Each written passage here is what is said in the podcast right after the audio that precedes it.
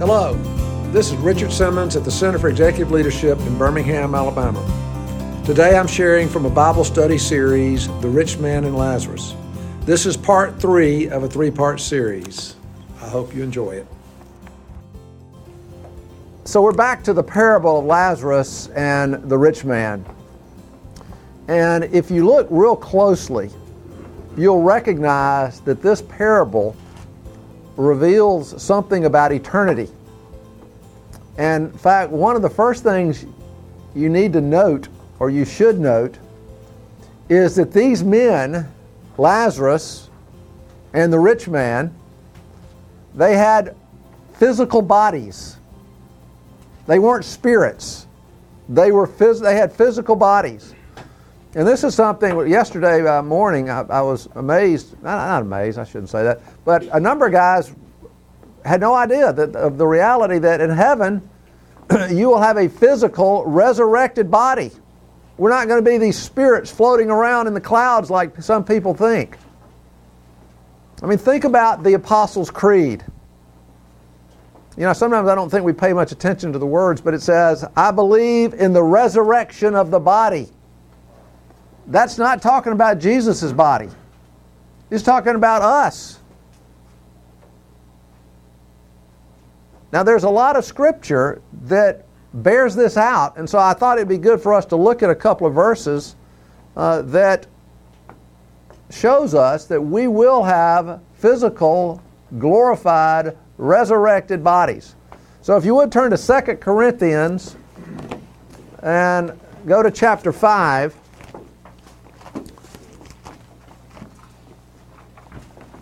And we're going to read verses 1 and 2. In fact, Warren Lightfoot, would you read the, go to chapter 5, 2 Corinthians 5, and read verses 1 and 2? For we know that if the tent that is our earthly home is destroyed, we have a building from God, a house not made with hands, eternal in the heavens. For in this tent we groan, longing to put on our heavenly dwelling. Do you see what Paul is? Some people don't know this, but uh, Paul sometimes, to make ends meet, would make tents. He was a tent maker. It's kind of a trade, basically, that he developed. Um, because sometimes he didn't have the financial resources, and so he would go out and work as a tent maker. And so it's not surprising that he would use an earthly tent to describe our bodies. Because think about it what is a tent? It's an impermanent structure that's going to wear out over time, just like our bodies. And when our bodies die, they're going to be replaced by a permanent structure, a glorified body that will never pass away. Now we see this, he, it, Paul talks about it again in 1 Corinthians chapter 15. So if you turn back to 1 Corinthians 15, and we're going to read verses uh, 35 through 38. And he uses a different metaphor to describe what will happen to us. Ben, Patrick, how about reading that, would you? Uh, 1 Corinthians 15, 35 to 38. But someone may ask, How are the dead raised? With what kind of body will they come? How foolish. What you sow does not come to life unless it dies. When you sow, you do not plant the body that will be, but just a seed, perhaps of wheat or something else. But God gives it to but God gives it a body as he has determined, and to each kind of seed he gives its own body. Okay, thank you, sir. Here, Paul is using a different analogy. He's using an agricultural analogy or illustration. He's saying basically our bodies are like seeds that must go into the ground and die before they become a glorious plant. Now, most theologians agree that the new glorified body we receive will be very similar to Jesus' glorified body that you, you see after the resurrection. So that's a first. That's something we all need to recognize. And I don't know about you, but I think that's good news. That we will be, we will have physical bodies that will last forever. Now, a second thing you notice in the parable is that both of these men retained their identities and some of their memory. Now, this is important because Eastern religion doesn't believe this. You don't have an identity. Or I'll put it this way you have an identity for a very short period of time while you're on this earth. Because what happens, you get caught up in the endless cycle of death and rebirth. The idea or belief of reincarnation. So today you might be Sonny Culp, but when you die, you may end up being reborn and being somebody on the other side of the world. Or if you haven't lived a good life, you may come back as your neighbor's cat. And that's what they believe. And what think about when that happens, you no longer exist. I shared one of the groups last week, and I, I don't know that all of you heard this, but I remember I had a client who had an employee. She was an older older woman who contracted terminal cancer and was given I don't I don't remember how long she had to live, and she had some really strange beliefs uh, that was really tied into Eastern mysticism because she she was convinced that and she this is the one thing that gave her hope that when she died, she was going to come back as a butterfly. You know, uh, you had I guess nobody reminded her you first have to come back as a caterpillar, then you can become the butterfly. But people believe that. And you see, Christianity repudiates that completely. Because Hebrews 9:27 says, it is, a, it is appointed for men to die once, and after this comes the judgment. We die once. Now, this is significant. I think this is important to recognize. In fact, I would ask you to turn, if you would, to Matthew 17 and while, we're, while you're turning to Matthew 17, does anybody have any comments or questions? What was that Hebrew? Um... Hebrews uh, 9:27. Matthew 17.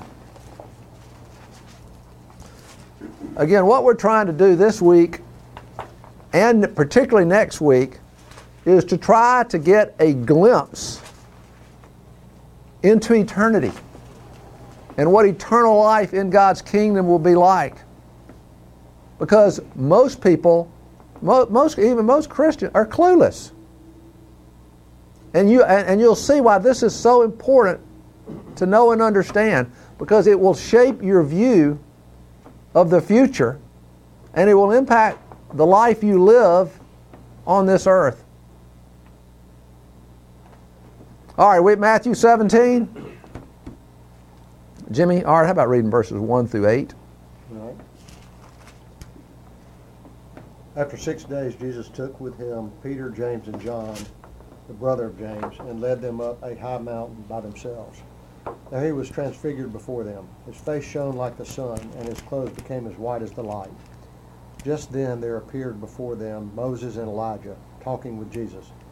Peter said to Jesus, Lord, it is good for us to be here. If you wish, I will put up three shelters one for you, one for Moses, and one for Elijah. While he was speaking, while he was still speaking, a bright cloud enveloped them, and a voice from the cloud said, This is my son, whom I love. With him I am well pleased. Listen to him. When the disciples heard this, they fell face down to the ground, terrified. But Jesus came and touched them. Get up, he said. Don't be afraid.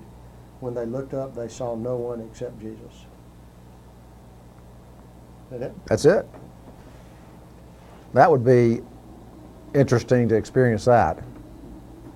And just to digress for a second, it, what strikes me as Jimmy was reading that, I mean, here are three men who were going to be leaders of the early church. And you would think God might have a lot to say to them. But really, He gave them one simple instruction. And what was that? Listen to Jesus. Listen to him. Isn't he probably saying the same thing to us today?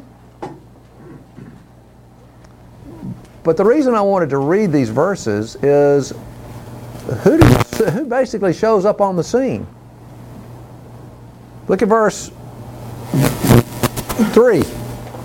Elijah. Yeah, they literally see Moses and Elijah.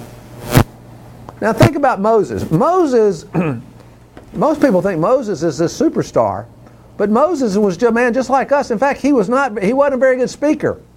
In Exodus 4, he talks about, hey, Lord, I'm slow of speech. I'm not, you know, he wasn't a real talented guy. And yet God did great and mighty things to him. But my point is, he, Moses and Elijah, they're just like us. They had been dead for centuries, but they're still alive. They continue to have their identities. They're not some unidentifiable spiritual being that's out there. In heaven, guys, you will be you. And this is crucial because if you think about it, if you lose your personhood, life in God's kingdom is meaningless. And also, our relationships with those who we hope to be reunited with would be meaningless.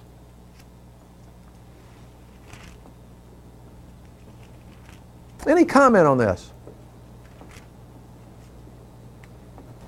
Well, before we see, but we proceed, um, I have a question.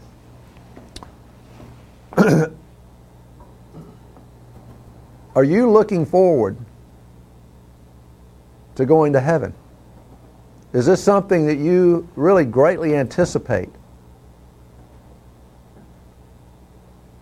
I want to look at what Paul Paul's perspective on death and we're not far from well in the book of Philippians chapter 1. So if you would turn to Philippians 1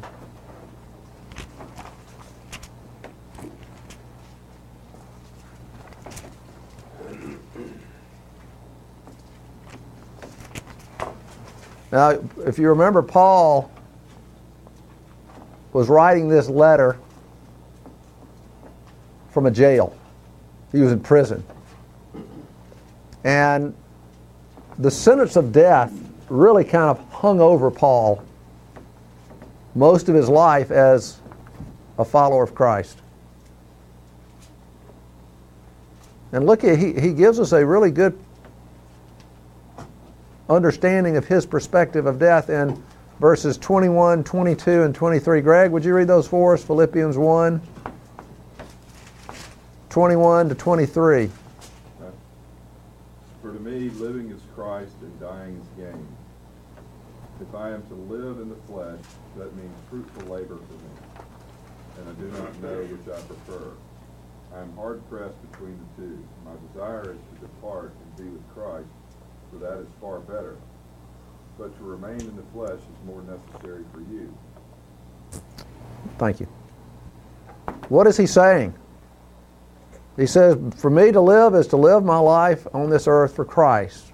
But what does he say about death? To die is to gain.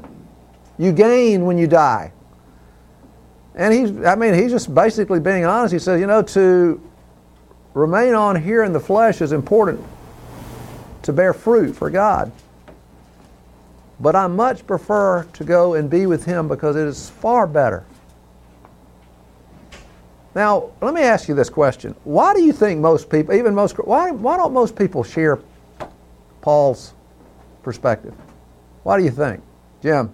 I think that we are locked into the performance anxiety of the world and we think I hadn't thought about that. You may be absolutely right. I mean, some people wonder, am I really going to make it in? That's why we've been doing this series, that there, we have this assurance of salvation because we're saved by faith, saved by grace through faith, not as a result of good works. So I don't have to measure up. Anybody, but I think Jim's right. Because as we said, if you don't put your faith in Christ and you think that your works have something to do with your salvation, you're always wondering, have I been good enough? Have I lived a good enough life to get in? That's a scary thought. Any, any other reasons? Fear of the unknown. Fear of the unknown. Well, what, what's, what's really out there? certain point, I don't think we've finished what we're supposed to do here, you know, Okay. raising kids Yeah. or whatever.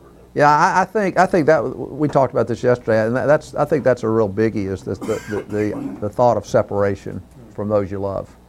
Um, even though hopefully it's just going to be a short period of time, as what someone said yesterday, it's kind of like we're on a journey, and someone basically leaves and gets there before you do.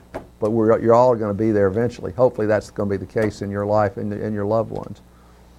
But um, one of the reasons I think that we don't share Paul's perspective is that we really don't understand the magnificence and the beauty of eternal life in God's kingdom.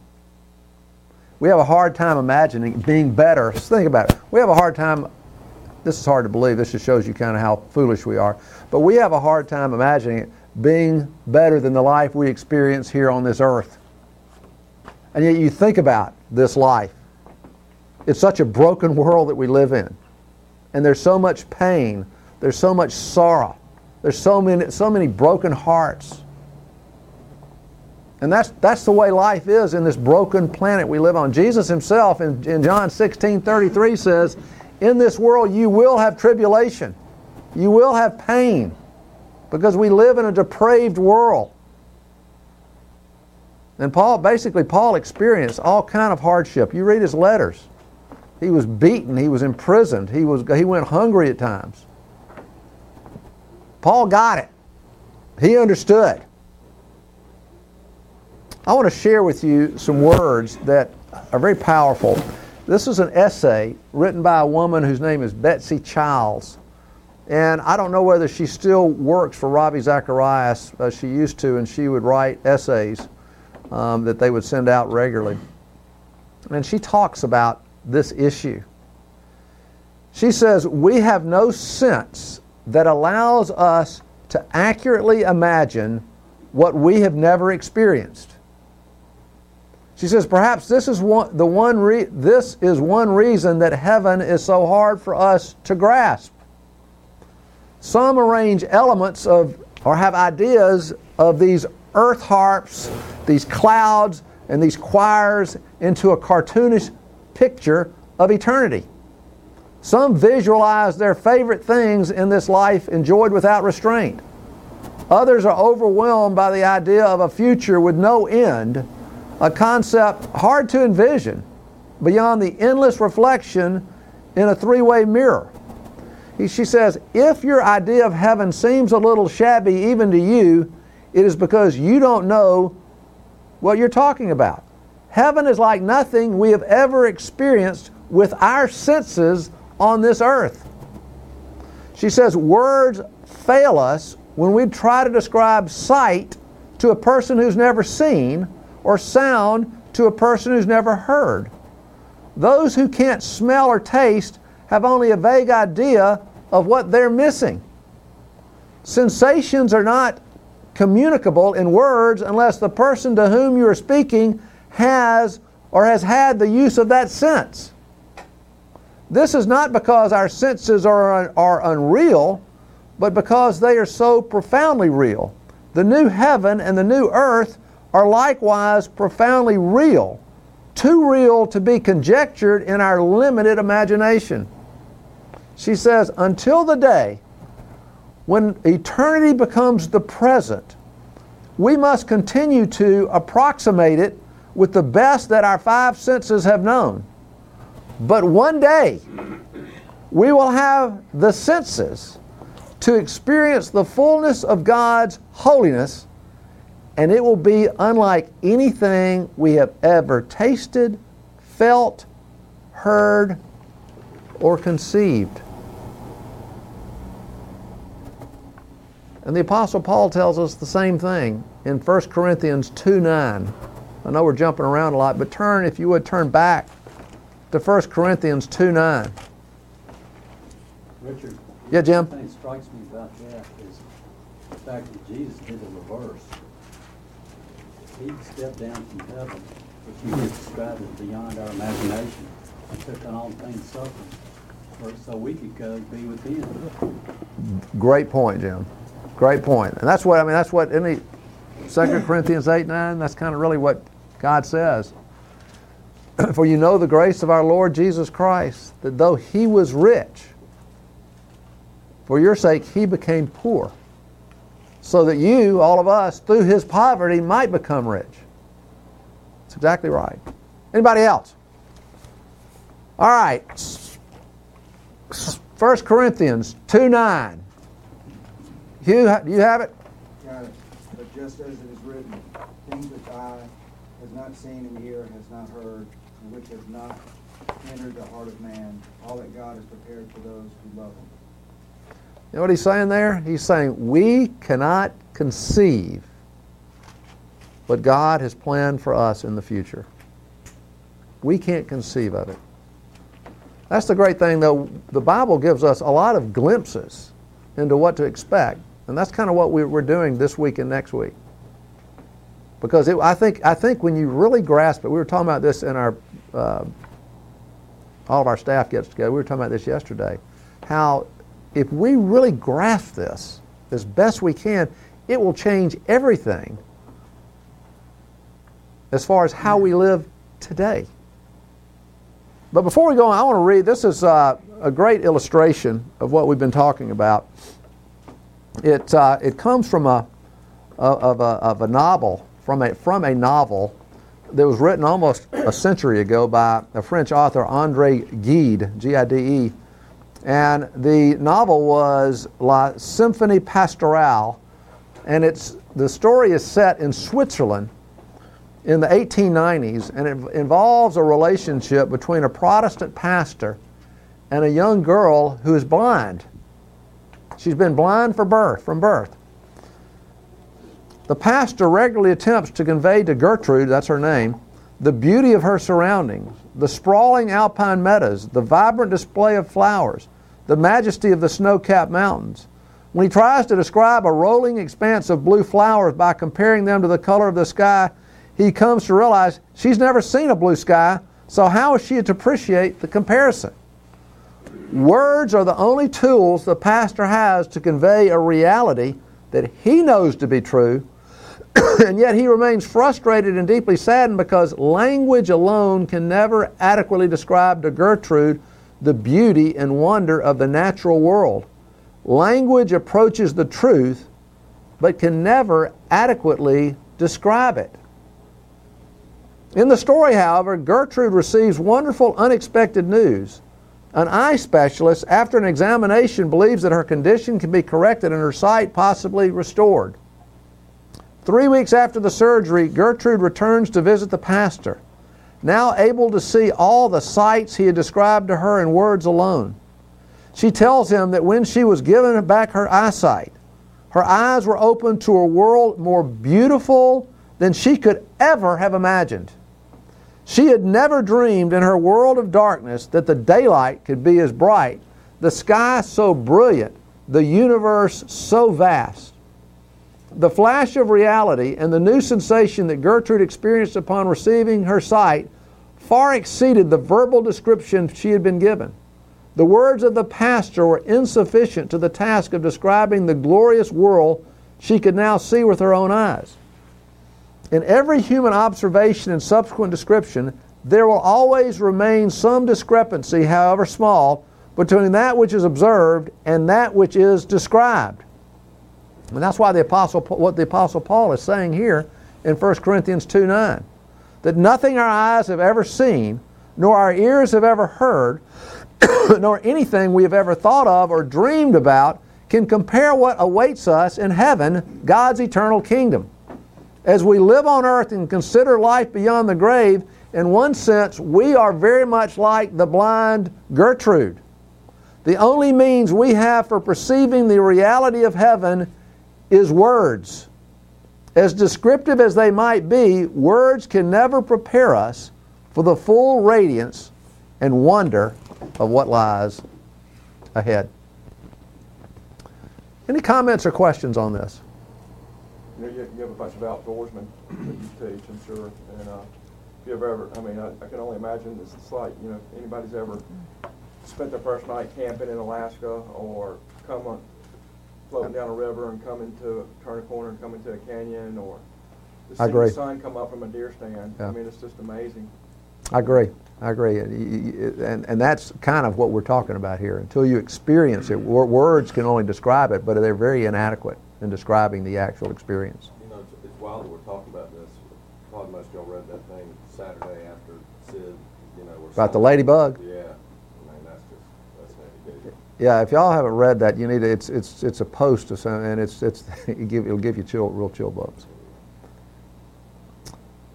All right, I want to spend the balance of our time considering eternal life in the kingdom of God. And we're given a number of great insights into this.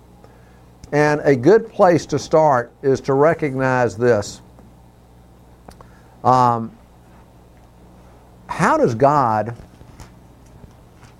want us to regard earthly life as we think about eternity. You remember what Jesus says to Pontius Pilate? You know, gee, they, they're, the, one of the accusations leveled against Jesus is that he claims to be a king. And, and Pilate starts talking to him about it. And finally, Jesus says, Yeah, I am a king. But my kingdom is what? Not of this world. There, I do have a kingdom, and I am a king, but my kingdom is not of this world. And so he's telling us, yeah, it does, does exist. And in the book of Colossians, in chapter 3, verses 1 and 2, let me read them to you real quick. Ah. The Apostle Paul tells us, therefore, if you've been raised up with Christ, in other words, if you're a Christian, he said, we should keep seeking the things above where Christ is seated at the right hand of God. And then he says, set your mind on the things above and not on the things that are on earth. What does he mean by that? He's saying we should see our lives on this earth properly, guys. Because if you see your life on this earth properly, you will live much more wisely. You'll live well. Because what you'll recognize that this life is a journey. It's a really short journey. This is not our final destination. And, and Paul is saying we need to have this perspective. Because it's, the Bible is very clear. This life is a short pilgrimage to an eternal place that we have never traveled. And he's saying we should be anticipating our arrival. We should be thinking about it. Hebrews 11:13 says we should see ourselves as strangers and exiles on this earth. 1 Peter 2:11 says we are aliens and strangers to this world. But it really struck me, guys, if you think about it, if we love this world too much, then heaven is going to seem to be alien and strange.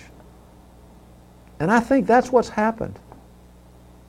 We are so wedded to this world and this life that the thought of heaven, the thought of eternity, frightens us. It's strange to us, it's alien to our being. That's what C.S. Lewis says. The Christians who did most for the present world were precisely those who thought most of the next. It is since Christians have begun thinking less of the other world that they have become so ineffective in this world. Any comments on this? You with me? Yeah, Richard, I think, you know, just, it's probably by our design too, is you know, our, our bodies and our souls are made of the things of this world, and naturally desires the things of this world, and our, our focus is here. But I think it leads points to more like why we need to be led by the Spirit, Yeah. because it's the Spirit that reveals to us the things of God. Amen. And that, you know, because we're called to be in the world, but not of the world. Amen. Right on. Anybody else?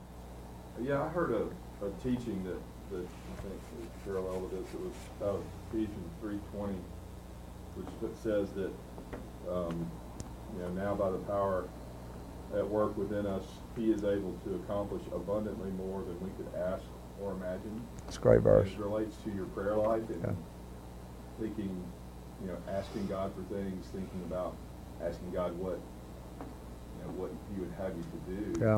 And the way this guy approached it, he said that he wants to do abundantly more than you could ask or imagine. So if you've ever thought of it, spoke it, That's really good. he wants to do more. So That's really good. He said approach every day.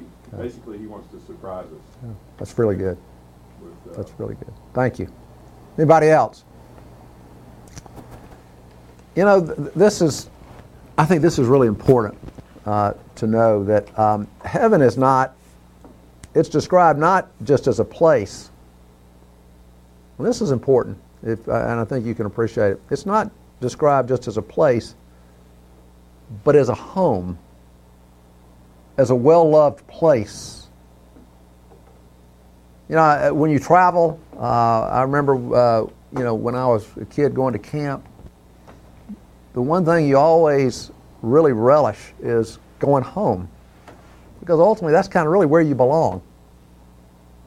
And in first, uh, excuse me, 2 Corinthians 5 8, Paul says, to be absent from the body is to be at home with the Lord. You see, our home is where we belong. You know, that's where you are with your family. Heaven is referred to often in the scripture as the great city. I mean, a city is a community of people. That's what you read in Hebrews 13 14. The writer of the Hebrews says, For we for here we do not have a lasting city, but are seeking the city which is to come. He's talking about heaven. If you read the book of Revelations, 15 times you see that the place where God will live eternally with his people referred to as a city. So heaven will be a very relational place, which is wonderful. Because we thrive on relationships. We're relational beings.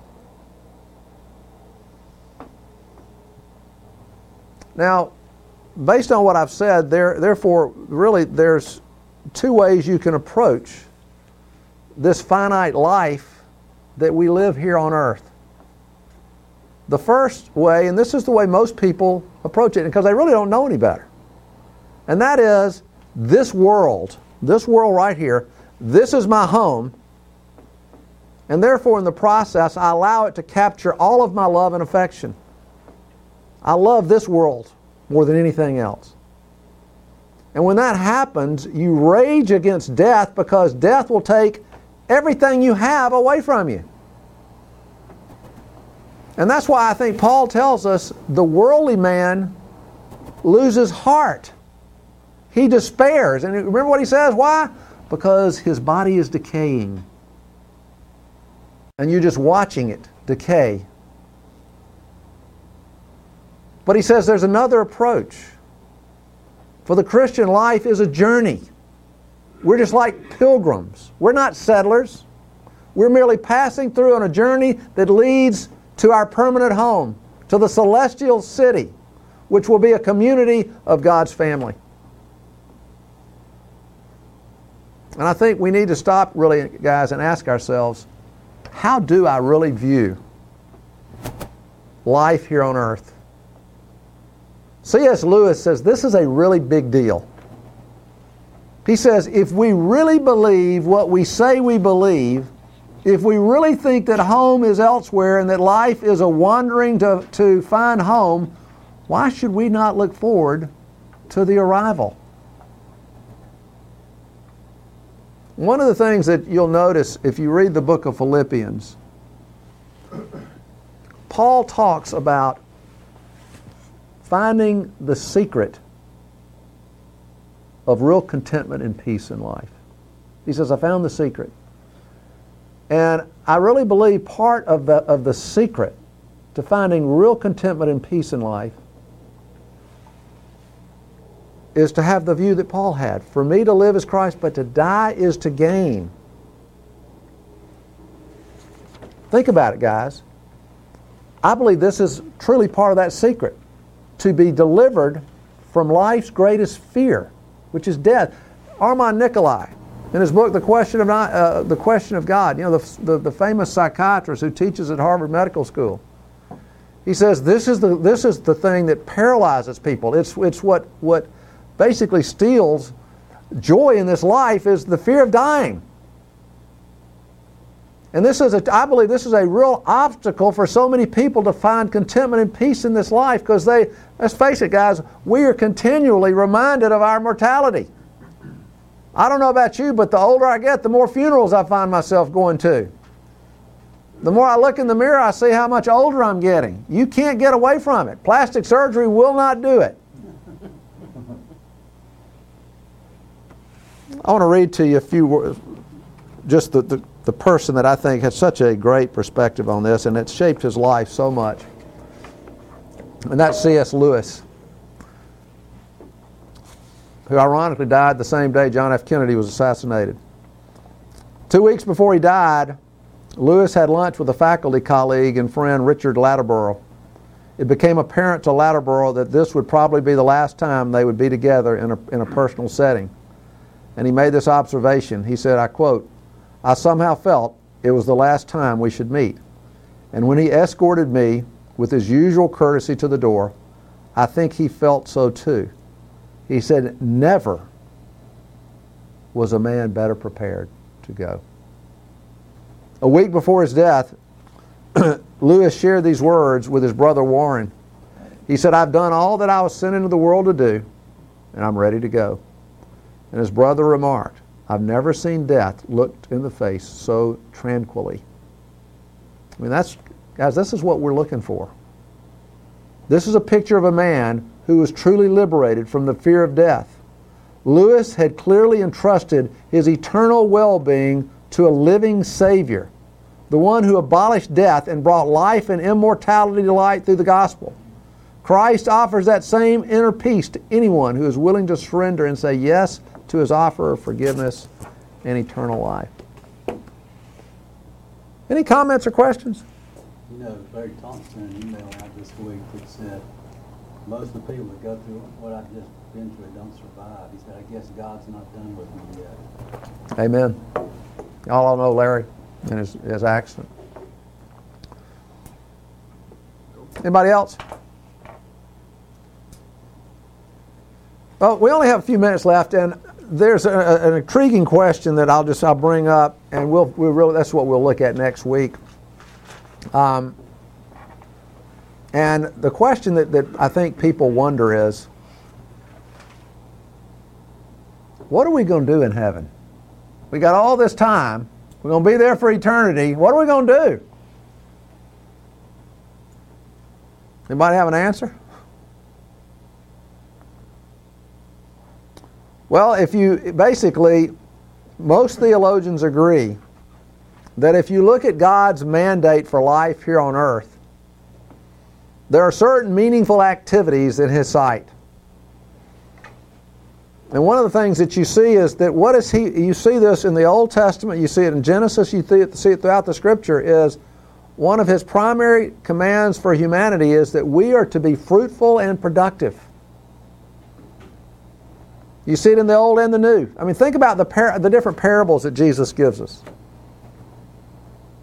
Oh, like the talents of, or the minas. He expects productivity. He hates idleness. Now, as I was preparing this, I thought about, think about all of the occupations that are necessary because of the depravity of man. Think about that and they'll be unnecessary. And so I guess, Warren, you and Jim will be out of jobs.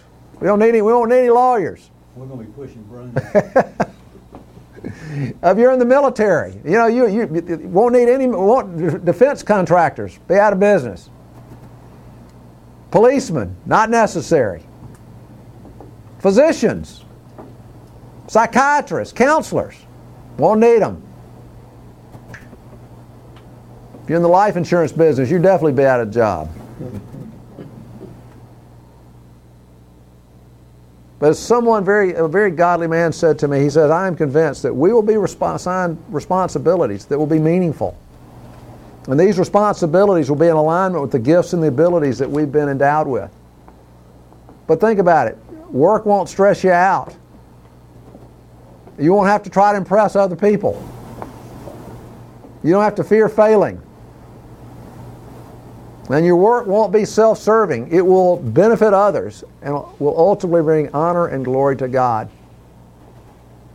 And next week, we're going to look at, I think, two important features of heavenly life that are very important and very powerful for us to understand. Because I'm, I'm, telling you guys, the more we grasp and understand this, the more it will shape our perspective on death, dying, and eternity. But I want to close by asking you this question.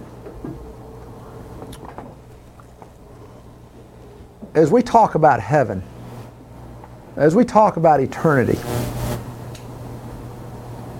do you believe it's real? I mean, really? Do you believe in the reality of it?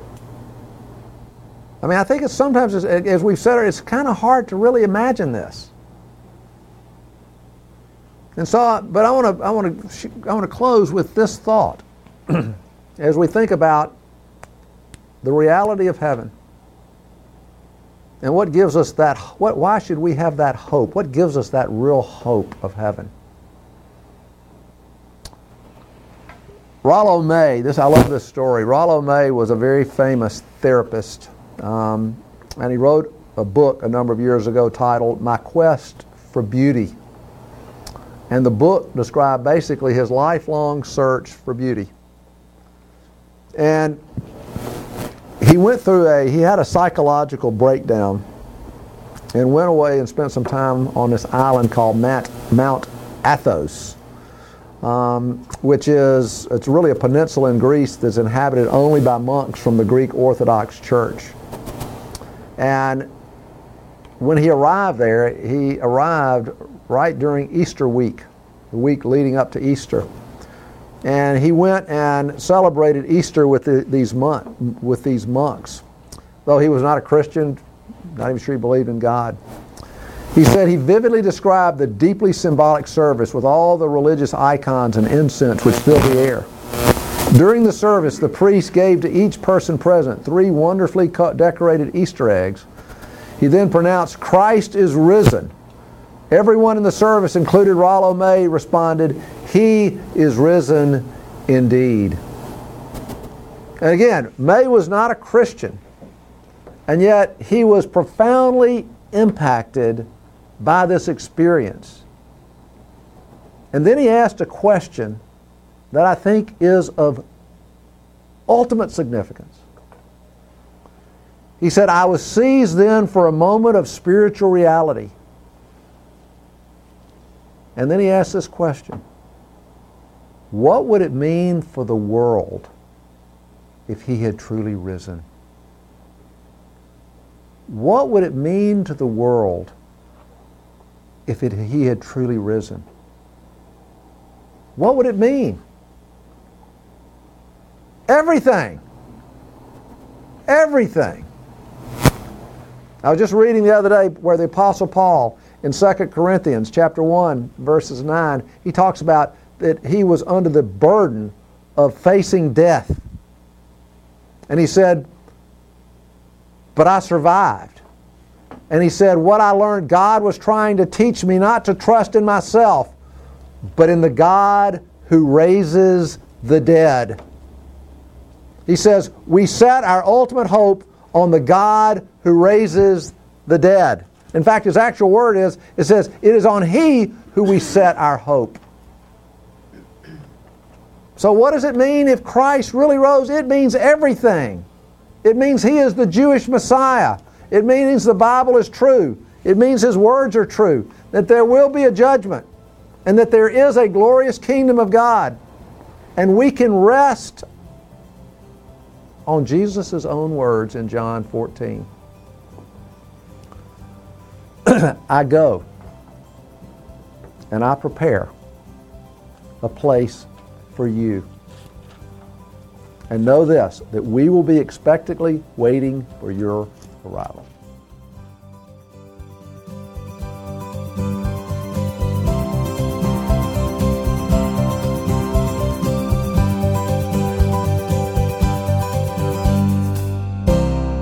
You've been listening to the Reliable Truth Podcast with Richard E. Simmons III, founding director of the Center for Executive Leadership in Birmingham, Alabama.